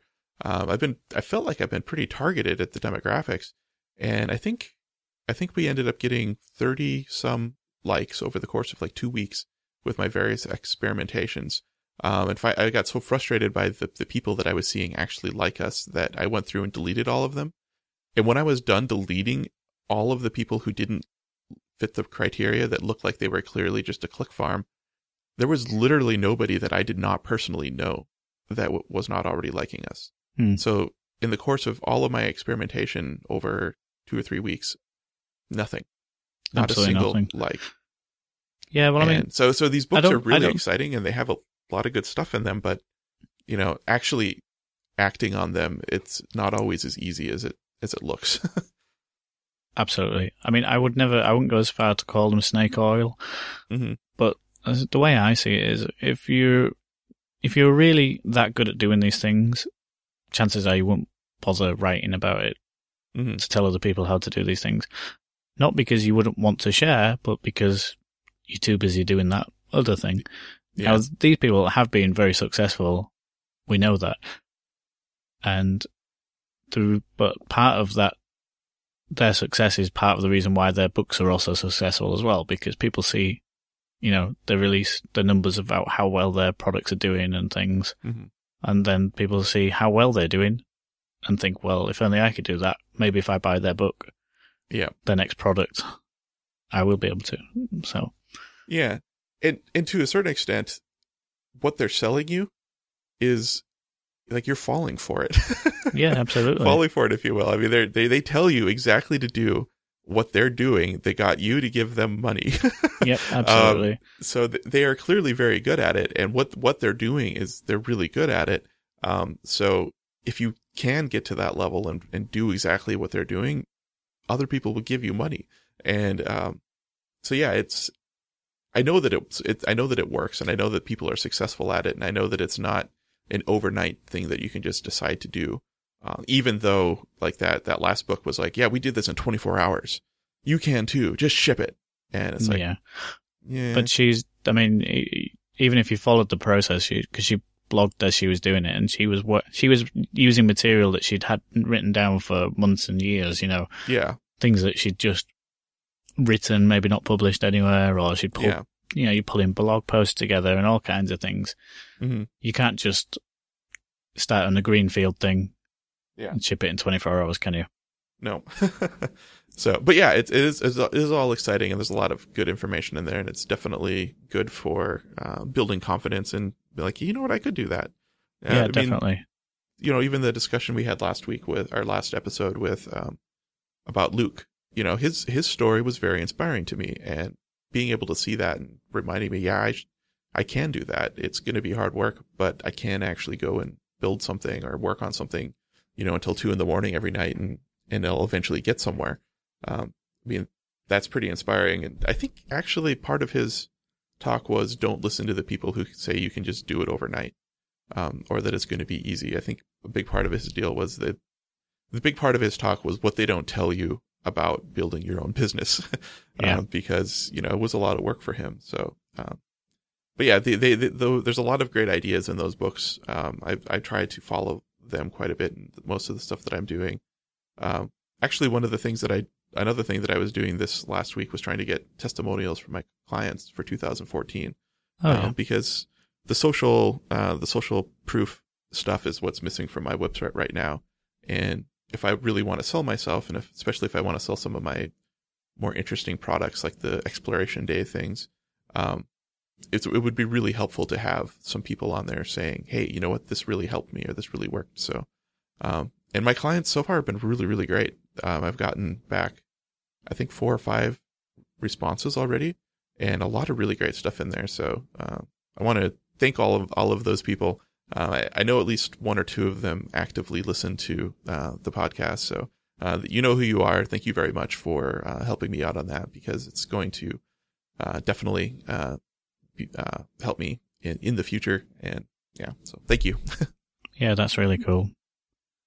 Uh, so, of those books I just mentioned, I'm going to be definitely going to be reading the testing one first because Mhm. it's uh, if I was going to try and build up any kind of authority, it'd be around the testing thing. I think it's one of the things I'm most confident with. Obviously, I'm tied to Mockery uh, with the maintenance of that, uh, but I can't really. It takes a lot of effort to build up a, that kind of uh, audience and authority on something that's quite saturated Yeah. anyway. But um, yeah, I'm. d- I, I want. So those three businessy type books are a little bit sort of airy fairy pipe dream, whereas I feel like the effective uh, test book really can affect what I'm doing right now. I mean, Yeah. I I don't think I've learned anything new from the first two chapters. But the way it's written, the way things are explained, I almost feel like, well, that's how I'd like to have explained it, and it's made things clearer in my mind Mhm. you know, so, you know when you get a good feeling of how you're doing something and why it's better, uh, Yeah. but you're not really sure why it's better, should I say? Mhm. And then someone goes and explains it to you, and you think, oh yeah, so I'm, you know, I'm cleverer than I think, but I didn't know I was. If Yeah. you see what I mean, yeah. Mhm. Cool. Um, did you have more books to talk about? No, that's it. Uh, Okay. Just those four. Okay. Um, well, I wanted to talk a little bit about PHP Roundtable. Oh yeah, of Uh, course. Was yeah, go a- for it. Yeah, yeah. I was on an episode of PHP Roundtable. Uh, it's a project that uh, Sammy, uh, his Twitter handle is Sam, Sammy K. Uh, he started that earlier this year, and uh, I kind of like jumped on that pretty early on and said, "Hey, what's this about?" Um, and so he said, "Hey, you want to be? You want to join us sometime?" And I said, "Sure." And it almost happened like two other times, but every other time it's either fallen through or they had uh, decided to do a different topic with different people. So, uh, but this one was on open source and Git Flow. Um, and it had uh, Ben Ramsey, Kris Wallsmith, uh, Emma Jane, and Sammy Kaye, and myself. Uh, we talked about uh, Git, and the one of the big things that he talks about early on is that we're supposed to not talk about, or we're not supposed to talk as if uh, anyone knows anything about what we're talking about. So it was kind of fun to sit there and talk about something like Git from the perspective of someone who doesn't know anything at all about Git. Um, the the format, I don't know. I, I wasn't really sure what to expect, but I kind of liked the format a lot. Uh, it's like he would go through the Git commands and just like say, "Oh, how about you talk about this?" or "How about you talk about rebase?" Uh, so it was it was it was a lot of fun. Um, I thought we had a pretty good discussion going on on Twitter about it, so that was pretty neat. Um, and earlier in the conversation, we were talking about open source in general, and I think, I think it was Ben who started talking about sort of what he saw as the history of open source, um, going back to like the early '90s and when open source became a thing. And I, I honestly didn't know that open source was that young. Um, I thought that the the whole concept of open source clearly goes back further if you say how long were these licenses around and whatnot, but the actual term open source apparently is pretty new. Um, and the, one of the people that I mentioned earlier, uh, Christian, um, in that podcast channel, uh, there were a couple of people listening live uh, and discussing things in, in the that podcast as a back channel. And he mentioned a movie called Revolutions OS um, as a good history. It's, it looks like it's a movie that has some pretty good history about where open source came from. Have you seen that? No, but I uh, I earmarked it when I saw it come up in the channel. Yeah, Yeah, so at some um, point. I'll link the uh, IMDb link for that because I think that's something that'd be fun to watch at some point. So Yeah, so the- definitely. yeah, so it was pretty fun being involved in that. Um, and, and we got some good discussion going on around that. I Um, actually uh, I have the book, um, The Cathedral in the Bazaar. oh yeah, hmm I've I've not read it, but I think that's I sort of bought it ready to read and not got around to it. But I think that's uh, got some history and that kind of thing in there. I don't know. Yeah. I might be wrong. Have you read it? yeah. I, I've I've heard I've heard the title and I think I've read parts of it online. Right. Um, like people will like quote parts of it. Uh, but I, like even that, I thought that book was really old. it might be. I um, don't know. I, I was looking to see if it's within reach, but I can't see it. yeah. So I mean, that's the kind of thing where like I know that these things have been around for so long that I just assumed they were around. And I was actually going to mention the Cathedral and the Bazaar in the episode, but I didn't know enough about it to know like when it had been published or anything. Yeah. No, I can't see it. Okay. I have a copy somewhere, but I don't know where it is. I have stacks Yeah. of books around my desk. Cool. So yeah, uh, that, that actually is. Uh, they did that live on Google Hangout. It's on air, so that'll be. Uh, there's a recording up for that, so I'll share the the link to that recording uh, in the show notes. If anyone wants to take a look, if you haven't, if you don't know much about Git or just want to have a general idea, um, we talked about Git Flow, which uh, was the NVIE uh, uh, branching model scheme. Um, and actually, before the episode, uh, I brought that up with everyone because we are like, oh, we're going to get ready. We're going to talk about this. And I was like, so uh, Git flow, is it, are we talking about like the Git flow? Like, is it just in general what a Git workflow would look like or specifically the NVIE thing? Um, and, and I guess it was supposed to be the NVIE thing. So that's what we ended up talking about a little bit toward the end. Um, do you use that for any of your projects? I don't use it, no. Um, Yeah. But when I saw that in the title, that's what I assumed you would be talking about. Yeah. I have used it in uh, in other pl- workplaces. Hmm. But we Yeah. do basically we just have feature branches and they get merged into master. That's what I do Yeah. here. I, I would say by and large, people generally use a much simpler model than that. Um, so I was I, w- I was a little surprised that that was actually what we were going to end up talking about, uh, because it seemed like a very specific, uh, like niche thing that I wasn't sure how um, what's the word how ap- applicable it would be to like newbie Git users or newbie people. Um, but I was it was still a pretty good conversation, and I, I thought that we had a we we I thought we did a pretty good job discussing it. So Yeah, I mean, it's hard, isn't it? I mean, if you just look at the, the, the, the master and the develop branches as a, you can look as develop as a, a continuous integration branch, can't you? Mhm. And that's not so complicated, but obviously they, you know, the full NV Git flow model has uh, version branches as well as master and develop and things Mhm. like that. And people, there's not a lot of people building that kind of software anymore, or I don't think there is, you know, where right, you have to to support version two, right. version one. I mean, there is in open source, but even so, people don't really follow the model like that strictly, do they? Yeah, I, I guess that's what I meant. Like, as far as like people who would listen to that podcast, I don't imagine would necessarily be- No. see that very much in the in the open. I've only seen it maybe once or twice. Anything that even comes close to it. Um. So, but I but I can see it from the perspective of if you were going to look up how do I do Git branches and things like that, that almost always shows up on Google searches. Like people are always referencing it, even though not a lot of people end up using it in practice. Um, I think it's probably way more popular in like like big big projects, uh, closed source things. Yeah. where you know you have to manage those sorts of things. I think we use something pretty similar to that when I was working at Cisco, or when I was doing uh, consulting for Cisco. Most of the projects there had really long release cycles, like six month things, where like you do a new uh, a new minor release every six months and a new major release every couple of Yeah, years definitely. or so. so that that was def- that was very important. We were managing that with Subversion, and that was just a nightmare trying to do all of that. I can only imagine. yeah. Um, yeah, it's um so the other thing that happened um was uh Eric Barnes dropped into the Sculpin channel um just a day or two after I saw that he'd released the minimal Genesis theme. Did you see that? For Um, WordPress, right? Yeah, yeah. Yeah, and he I said, "Hey, uh, where's some doc? Um, has is anyone making themes for Sculpin? I I I uh, am running into some questions or something like that." So um, I spent some time talking with him about that because I wanted to get some feedback from someone who actually spends a lot of time writing themes, um, and kind of see, you know, you and I have talked about a little bit that Sculpin's theme support is there, but I have a bunch of open questions that I'm not sure how to, to make a decision on uh, mostly because I'm not a theme designer. So um, I, he was nice enough to uh, spend a good amount of time actually talking to me about it um, and kind of like his thoughts on what would make things better or what things are just confusing. Um, and and I think that I I had to try to impress upon him that um, Sculpin themes are not documented because it's not done.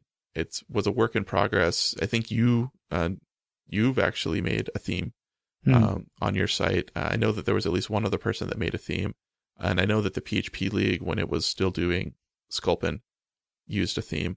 But other than that, no themes were not like th- those were like proof of concepts, trying to see if the what I had started would even kind of work.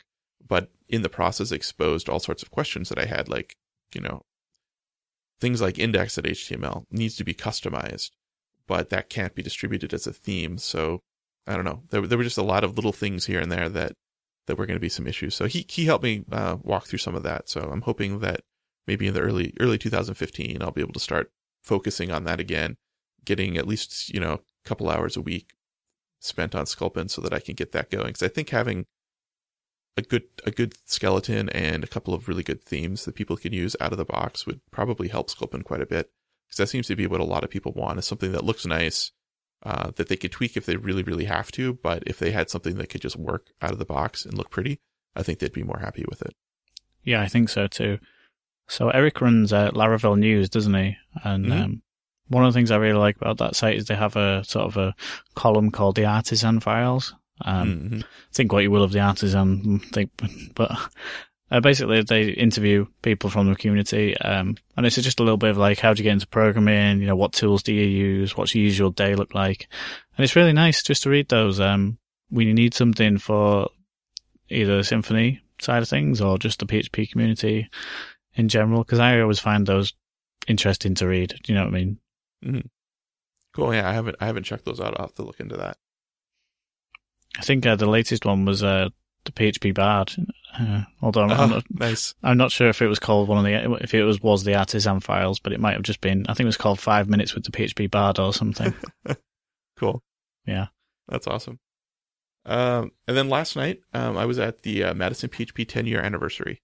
Very Um, nice. It's been it's been around in some form or another for 10 years. So um, it was a it was a family event. So uh, Beck and Luke got to come with, um, and uh, Beth's husband and son Liam were there. Uh, Liam is like two years older than Luke, or just under two years older than Luke. So uh, we uh, we had it at a bowling alley. Uh, this bowling alley had a, like a catering sort of room.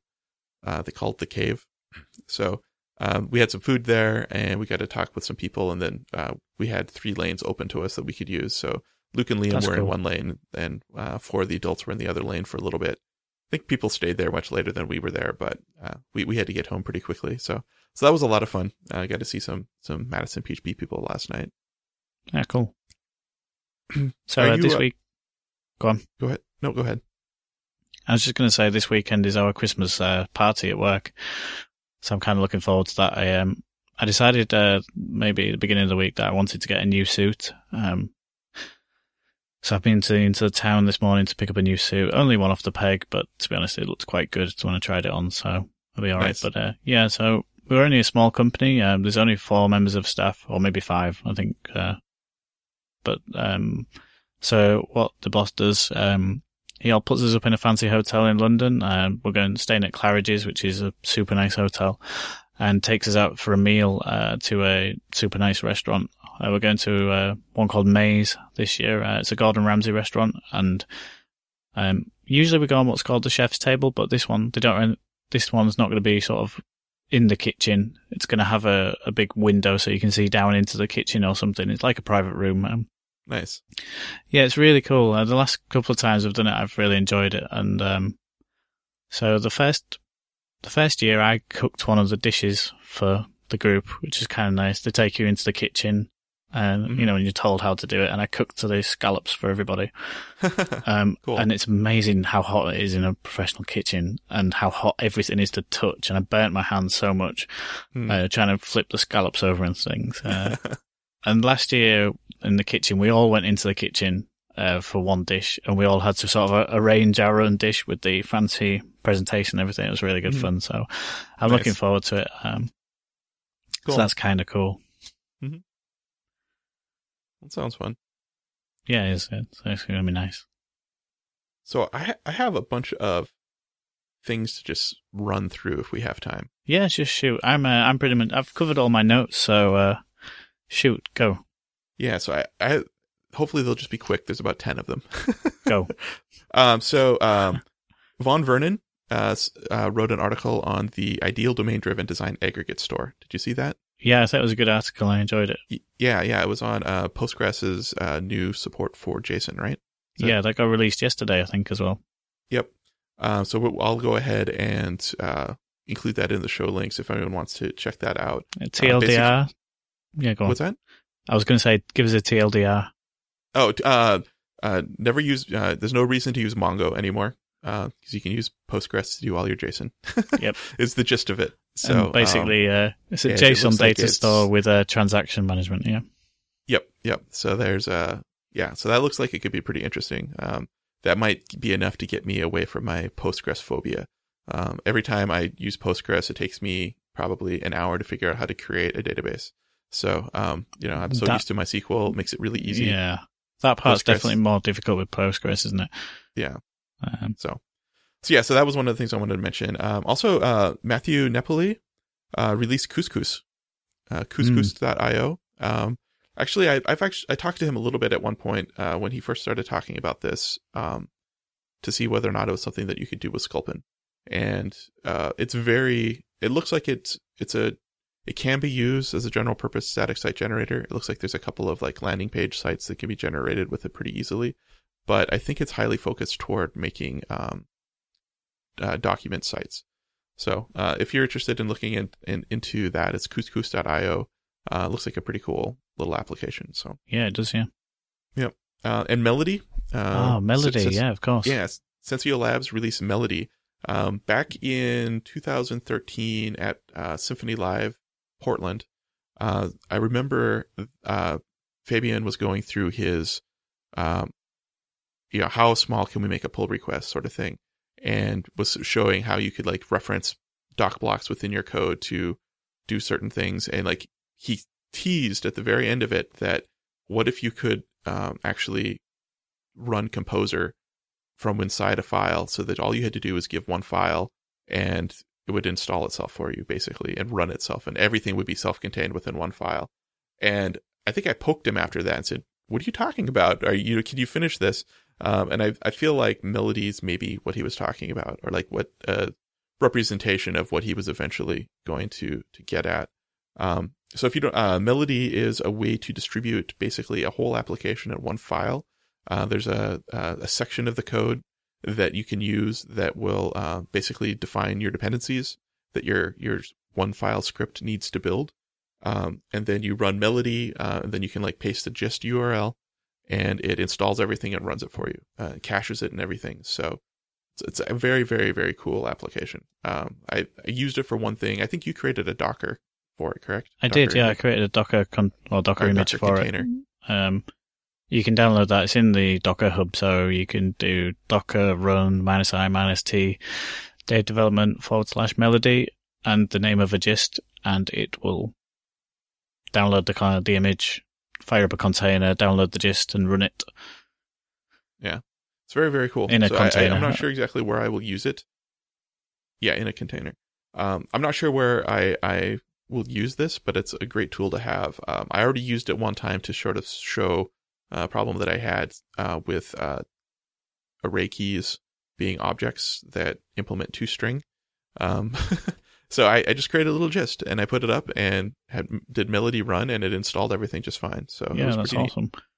Yeah. Yeah, I mean, Um, it'd be nice to see bug reports coming in, in as melody files, I think, especially, particularly for something like Silex. So Mhm. with Silex, we support multiple versions of, of Symfony, and sometimes, you know, a bug can happen with specific versions. So to give you, to give us a Silex, a melody file that installs Silex with the specific Symfony versions that are causing a particular bug would be pretty awesome, I think. Mm-hmm. yeah, I, I think there's a lot of a lot of cool things that, that we'll be able to do with that. And I think that was what Fabien was actually saying to begin with was or in, in the talk that he was giving that, you know, pull requests are not pull requests, but issues of this doesn't work are so hard, even in Symfony itself, because of, you know, all the different combinations of dependencies and Yeah. trying to come up with the minimal version of the code that actually shows the problem that you're having. Yeah. Well, the Um, recommended practice is to fork the standard edition, isn't it? Mhm. Write code to uh, to replicate your bug, uh, which is obviously creating a whole new repository for the Mhm. purpose rather than one file. Yeah. Yep. Um, one of the, uh, I, I think I mentioned this at one point, but uh, Tim Lytle gave a talk at uh, PHP Tech 2014 uh, called Adventures in Contract Development. Um, and I saw the slides afterwards and was totally bummed that I missed the talk. Um, so uh, I was surprised because uh, PHP Architect just released some of the talks from PHP Tech. Uh, I guess only one or two of the rooms had video recording. And so they just released Tim's talk. So I got to actually see the talk. Um, and it was pretty cool to hear it. Like the the slides themselves were pretty interesting, but to hear him actually like walk through it was was great. So um, I'll, I'll make sure and link that on um, the the show notes. But if you're interested in looking at how uh, one person sees themselves as a mercenary as opposed to uh, just like a hired programmer, um, uh, it was really really cool. So if you're looking at doing like freelancing and want to uh, really finely tune your message, uh, I thought that was a really great talk to to check out. Sounds Did interesting, Did did, did you? Rem- I think I gave I sent those slides to you. Maybe did you, You did, remember yeah. seeing those? but I'd like Yeah. to check the talk out. Yeah, yeah, it was pretty cool. Um, and uh, we talked about Jonathan Reinink's talk on um, uh, from uh, from zero to the PHP League, the story of plates. Yeah, um, I talked to him about that because I was having some questions about my Sculpin talk title, and uh, he sent, sent me to a link that was uh, the uh, phppackageChecklist.com. Hmm. Uh, that's a, it's a really long run on thing, uh, but phppackageChecklist.com. If you go there, uh, it's actually really, really cool uh, little, it looks like it's actually like a little app that shows you all of the things that you need to make sure you're going to do if you're going to build a package. Um, and, you know, everything from licenses to dependencies and documentation. Um, so it's kind of a cool thing. He said that he extracted that from the, um, from the talk that he gave at True North PHP on on the plates thing. So I, I wanted to uh, give a shout out to him on that because it looked like a pretty cool little thing he put together.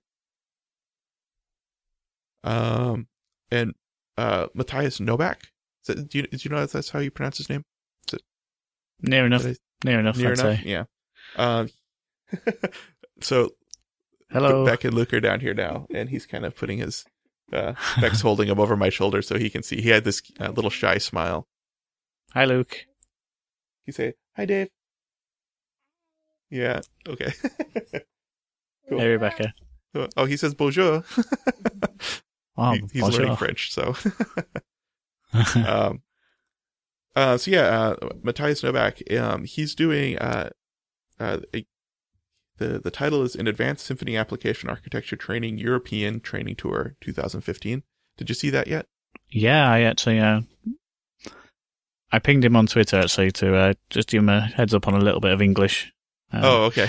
I think he, he even in his reply he said there was what that was one of the particular um, words he struggled with or or something. I mean, obviously English is a second language to him. yeah. Uh, but that's a hexagonal architecture, uh, hexagonal architecture.eu. There's a hyphen in there between hexagonal architecture.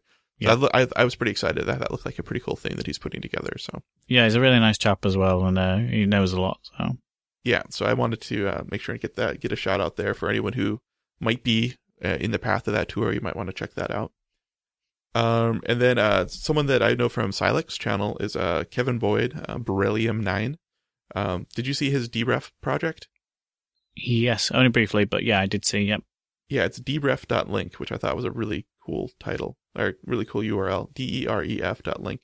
Yep. Um, it's a, a way to unwrap um, suspicious short URLs or just short URLs in general. So it's a little Yeah. Silex application, I believe. So Yeah, Si- Oh. Silex and Angular, and I think Mhm. he's using it as a sort of the basis to write a little ebook. I think. Yeah. Yeah. So yeah, so that, that's a cool project if you want to check that out. If you want to see a interesting use of Silex and Angular. Hmm. Um, and f- the last thing I want to talk about was Palantir.net. Uh, they have another holiday uh, page this year. Um, it's uh, palantir.net slash holiday 2014. Uh, they had a holiday sh- page last year, which was uh, a Sculpin page actually. Um, so I asked them this year. They they they announced it yesterday on the uh, the HipChat public channel for the whole company that the the holiday thing was out. Um, so I asked, "Hey, is it a Sculpin site again this year?" And they said, "Yep." So Oh, um, uh, Palantir is a really awesome supporter of Sculpin, so I'm pretty excited about that.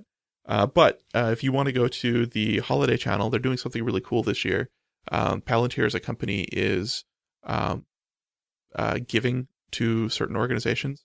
I think there's like maybe six or nine somewhere around there, uh, different organizations that sort of um, represent things that their company uh, likes to support. Uh, things like transparency. Um, I should have I should have written down some notes here. Uh, things like transparency. So like the uh, EFF is listed as one of the the places that they're going to give money to. Uh, but they've set aside a bunch of money to give to each of these places. So all of these places are going to get some funds um, this year. Uh, but they're also going to uh, they have like reserved an extra amount of money that they're going to give to whichever one gets the most uh, response. So if you want to give money to any of these places, uh, you can go to palantir.net slash holiday 2014. Uh, you can give money through their website, and uh, the place that gets receives the most money or the most traction or the most referral links, they're going to send their their little extra bonus money to that company. So if you're really excited about any of these things and you want Palantir to give extra money to them, uh, you can give money through their website, and then Palantir may potentially uh, give to your your charity of choice if that's the one that mo- um, if that's the one that wins by by voting, I guess. So yeah, awesome. Yeah, so it's kind of a cool little project. And I think that's it. Uh, I had a, I think I went through those in record time. awesome. Um, you actually just spared me about to something, but it's quite a big discussion, or I think it could be. Um, did you see hmm. Erica Heidi's blog post the other day about the art of programming? Um, no, I didn't. I think uh, as an artist as well, because you you you you're mm-hmm. into the arty things much more than I am. Mm-hmm. Um, I think it's something we could discuss. Um, so, but we'll save it for. Uh, I'll put the URL in the show notes, but uh, we'll save it for another time. Okay, cool. Sounds good. Yeah, so this is our, our last episode of the year, I'm imagining, because we only have, what, 10 more days? That's right, yep. So, yeah. So, uh, between now and our next episode, uh, uh, Beck's birthday will have happened. So, uh, say a pre birthday for her. Uh, pre birthday wishes if anyone wants to send them to Ninja Girl. Say, yeah. Uh, happy birthday, Beck. Yep. Our Ninja Girl stuff, rather, is her, her, her handle. Put that in yep. the show notes correctly. Um, but yeah, um, and we'll be in a new year. So, yeah, well, happy holidays to everyone. Happy holidays to you, Beau. I'll probably speak to you in about an hour or so, anyway. Yeah, uh, yeah. Happy yeah. holidays to everybody, and happy holidays to you and your family. I hope you're gonna gonna have a lot of fun this year. Yeah, you too. No, th- thanks everyone for listening. Yep. All right, that's a wrap.